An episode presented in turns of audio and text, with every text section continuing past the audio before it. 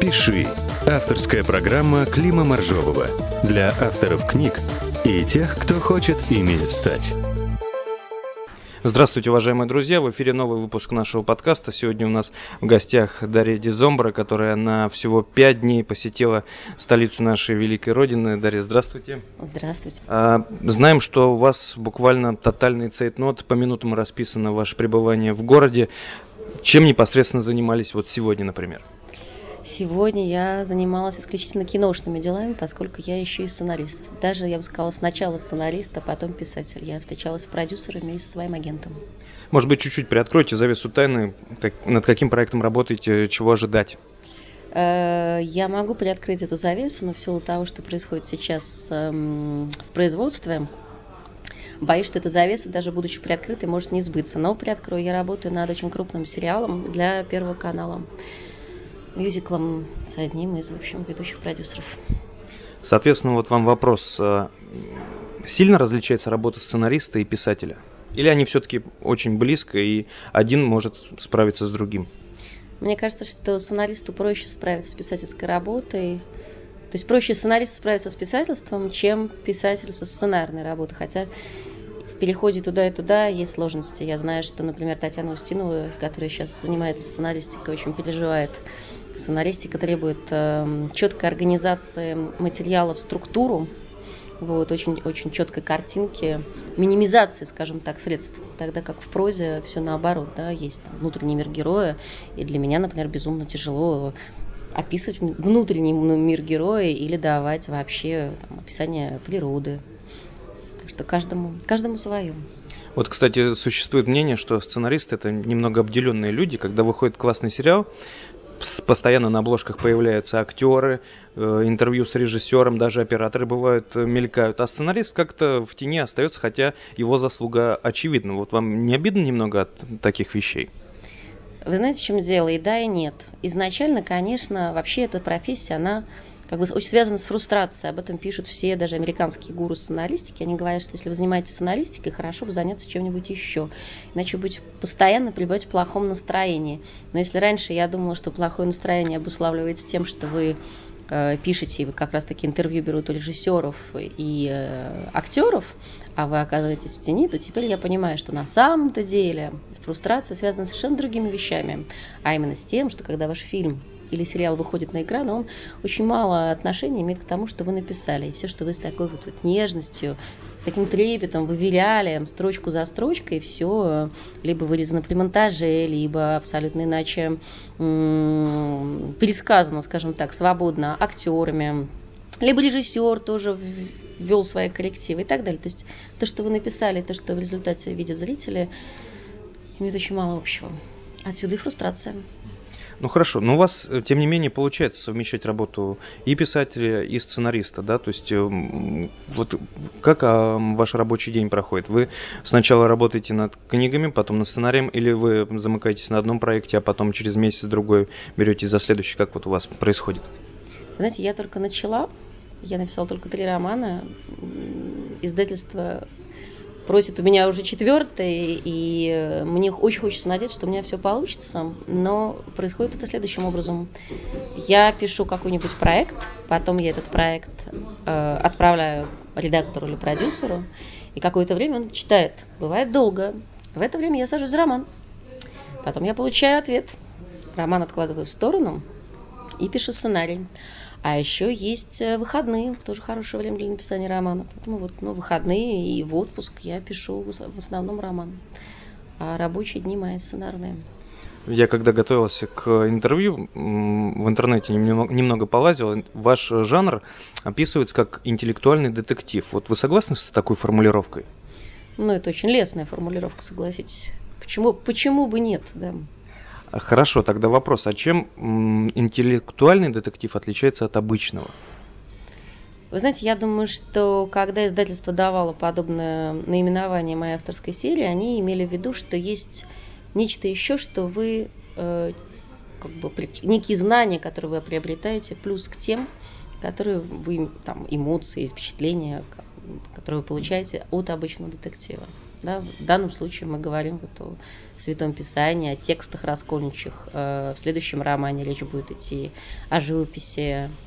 Еще в следующем романе речь будет идти об истории и об э, об изразцах, например, 16 века. Так, подождите, у вас уже план до 2020-го, я так понимаю, если расписан? Бы, если бы, к сожалению, все очень быстро издается, я не успеваю буквально. То есть э, в ноябре должен выйти второй роман, а весной, наверное, в марте, в апреле третий.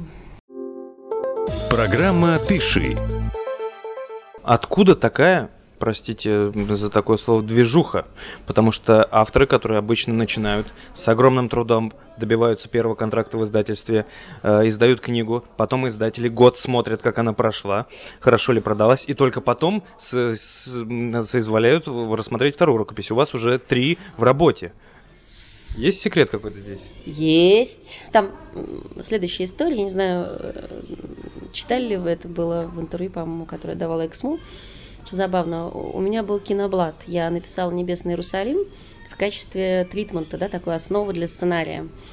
И поскольку наступил кризис, а сценарий в разработке, в производстве очень дорогой, там натурные съемки в центре Москвы, это все стоит безумных совершенно денег, э, мой продюсер предложил мне э, написать роман, чтобы не, украть, не украли идею. Я написала роман, и он, поскольку это не просто продюсер, а еще продюсер и режиссер, Э, Каменской, да, сериала по Марине, попросил Маринину передать мне своего агента. Вот. И этот замечательный человек, господин Заблоский, привел мою рукопись, принес в издательство.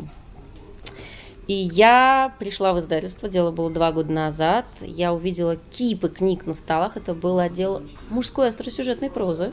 Значит, все обложки были в мускулистых мужчинах, женщинах с большой грудью. Я поняла, что «Небесный Иерусалим» не очень вписывается в концепт, что нужно что-то явно добавить. Но э, я же рекламщик бывший, поэтому мой вопрос был, а, хорошо, ну вот вы берете книжку, окей, а какова будет рекламная кампания? На что мне сказали, что для начинающего автора рекламная кампания это 5000 долларов. Я нервно засмеялась и спросила, а что же вы можете сделать с 5000 долларов? Ну, в общем, очень мало, конечно же, что можно сделать с пятью тысячами долларов. И э, мне сказали, ну вот если вы хотите, чтобы была настоящая рекламная кампания, если вы хотите собственную серию, то вам нужно написать еще один роман. А когда я написала еще один роман, мне сказали, нет, и двух маловато, давайте-ка третий. И я написала третий. И с этого дела-то все, в общем, и понеслось. Но это было, конечно же, вот да, обязательным условием. Интересный момент насчет литературного агента. Эм, существует мнение, что в нашей стране институт вообще литературных агентов, он не совсем развит. И вообще это чуть ли не несколько людей во всей индустрии. Вот в вашем случае этот человек, какие вопросы он на себе замыкает? Что он э, берет на себя? Вы знаете, он берет на себя все, в общем-то, неприятные вопросы, связанные там, с финансами, сообщением каждодневным каким-то с э, издательством, я не могу сказать, что это неприятный вопрос, но для меня агент обязательно именно потому, что я живу далеко. Да, я не могу себе позволить, и у меня есть агенты сценарные, да, и у них два, потому что я далеко сижу и мало что могу сделать оттуда, где я нахожусь. Мне обязательно нужен человек, который будет осуществлять эту связку между мной как автором и э, заказчиком моих бессмертных творений.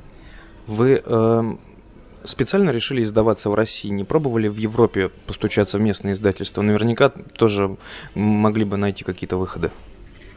Наверняка могла бы, но для этого нужно писать на иностранном языке. А я не пишу на иностранном языке ничего, кроме деловых писем. Это патриотизм, да, какой-то? Или просто Нет, так проще? Это просто владение языком, которое не до... то есть достаточно для там, например, беседы с вами, несомненно, или, опять же, для деловых каких-то вещей, которыми я занималась достаточно активно и до какого-то момента успешно. Но писать роман на иностранном языке, мне кажется, что это совершенно другая штука. Ну хорошо, давайте поговорим о ваших встречах с читателями. Их, я так понимаю, не одна была, и даже, вероятно, не две.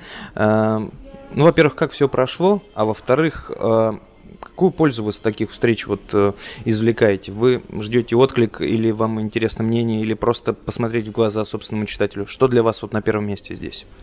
Мне очень интересна критика, конечно. Вот. я получаю удовольствие, э, конечно, просто глядя на моих читателей, но тут нужно еще учесть, что я приехала у нас с вами, да, э, конец сентября, а роман появился по всей стране, я имею в виду в книжных, ну, где-то на второй неделе. Поэтому люди, которые приходят на встречу с читателями, из них есть, может быть, там 20% тех, которые действительно прочитали роман, а все остальные просто забежали. Но это не важно, мне все равно интересно смотреть. Я там рассказываю что-то про роман и смотрю, какой есть ответ, потому что есть же огромная разница, когда вы пишете сценарий, прежде чем он э, дойдет до своей конечной точки, его прочтут на начальном, среднем, там, более-менее развитом этапе огромное количество редакторов, главных редакторов, э, продюсер, режиссер, у каждого будет свое мнение, иногда очень неприятное автору. А тут вы, в общем, дописали роман, э, у вас есть один редактор, который сделает вам очень интеллигентно по сравнению с кинобизнесом свои комментарии, потом книжка выходит, то есть вы меньше имеете фидбэка да, э, в процессе, очень интересно получить его ну, постфактум. И какое общее настроение читателей? Что спрашивают? Есть какой-то вопрос наиболее частый? Меня спрашивают, почему Москва, а не Петербург. Причем спрашивают, как в Петербурге, так в Москве. Меня спрашивают о следующем романе. Что был еще какой-то вопрос? Ну хорошо, вот насчет Москвы это действительно интересно. Поделитесь, почему Москва?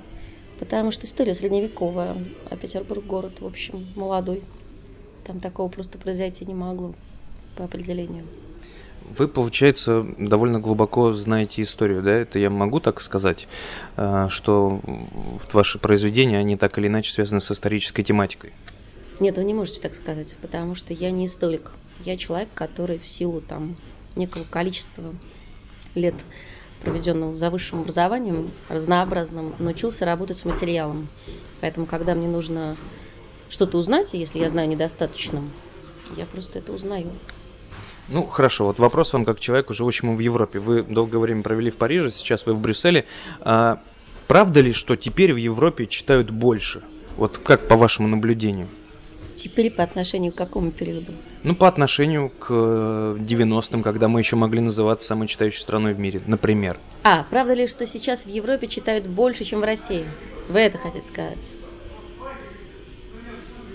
Мне кажется, одинаково все происходит сейчас, да. Раньше мы читали больше, но у нас... Я даже не могу это себе как-то в заслугу ввести. Конечно, да, я читала по сравнению со своими сверстниками, европейскими, намного больше. Я намного лучше их образованным, не всех, а, есть исключения приятные. Но ведь у них же был выбор. Они могли путешествовать, э, у них э, по телевизору мультики передавали 10 минут в день. Ну и так далее, и так далее, и так далее. Поэтому у них был выбор, у меня выбора не было, я осталась наедине с книжкой, так мне повезло. А сейчас э, у людей и тут, и там выбор одинаковый, и они равномерно там в каком-то проценте делают в пользу книжки. Ну, то есть в среднем ситуация примерно одинаковая. одинаковая. Да. А, скажите, ваша работа, ваш опыт работы в фэшн-индустрии, он помогает как-то в писательском деле? Или это совершенно новое для вас, и как бы никакие навыки и какие-то знания вы не применяете вот в этом? Ну вот, например, третий роман я написала, я в нем говорю про э, ювелирное дело. Я работала на Вандомской площади. То есть я закончила фэшн-школу, очень кратко проработала фэшн, а потом я ушла э, в ювелирку, как она называется. Вот. И поэтому я какие-то знания, конечно, использовала. Нет, я думаю, что мне помогает просто то, что я привыкла много работать. Это помогает в любой профессии потом. Расскажите, как вы пишете детективы? Вы изначально знаете весь сюжет или даете по ходу написания персонажам самим как-то, грубо говоря, выбирать свой путь? Не, ну это, вы знаете, это пушкинский путь, там, что Татьяна моя учудила, или там Толстой, когда говорил, что не хотела, а бросилась под поезд. У меня такого, к сожалению, нет. Я, в общем, знаю, чем дело закончится. Я пишу план и более-менее ему следую. Ну, хорошо, в завершении, если можно, одну-две рекомендации для наших слушателей, которые хотят тоже писать книги, хотят, например, писать детективы. Просто с чего вот начать? Как вот э, сесть за стол? Должен ли быть сюжет, когда начинает человек работать или нет? Какой-то ваш вот такой небольшой секрет? Должна быть, конечно, какая-то идея изначальная, которую нужно потом поворачивать так и эдак и смотреть, эм, как она лучше сработает. Например, с «Небесным Иерусалимом», да, изначальным толчком была статья э, об архитектуре средневековой Москвы. Ну вот мне показалось это безумно интересным. Потом мы смотрим, а что из этого можно сделать? Да, ну я смотрел в свое время как сценарист, да, комедию из этого не сделаешь. А, фантастику тоже, в общем. Можно сделать либо мистику, либо детектив. Поскольку я склонна больше к детективу, я сделал из этого детектив. Потом начинается работа с персонажами, конечно же. Э, лучше бы, чтобы, если у вас там он не один, а он обычно все-таки в романе не один, чтобы они были друг другу противоположны, чтобы было была база для драматического напряжения, для каких-то конфликтов. Потому что иногда бывает, что детектив слабый. Вот только сегодня мы беседовали как раз с одним очень знающим человеком, продюсером. Он мне сказал, смотрели True Detectives? Пока не доводилось. Не слышали ничего об этом сериале. Это такой вот сейчас уже культовый сериал этого года. И мы с ним сошлись на том, что детективная-то основа вообще никакая но конфликт между двумя главными персонажами полицейскими, он настолько силен, что все равно это безумно интересно смотреть. А если есть детективная линия и плюс интересные персонажи, то здорово, все выходит. Ну что ж, уважаемые слушатели, детективная линия, интересная, запутанная, плюс конфликт между персонажами. Такой вот э, небольшой секрет мастерства Дарьи Дизомбра. Дарья, спасибо, что нашли для нас время. Удачи вам и в ваших европейских, и в российских делах. И спасибо. всего наилучшего. Спасибо. «Пиши» – авторская программа Клима Моржового для авторов книг и тех, кто хочет ими стать.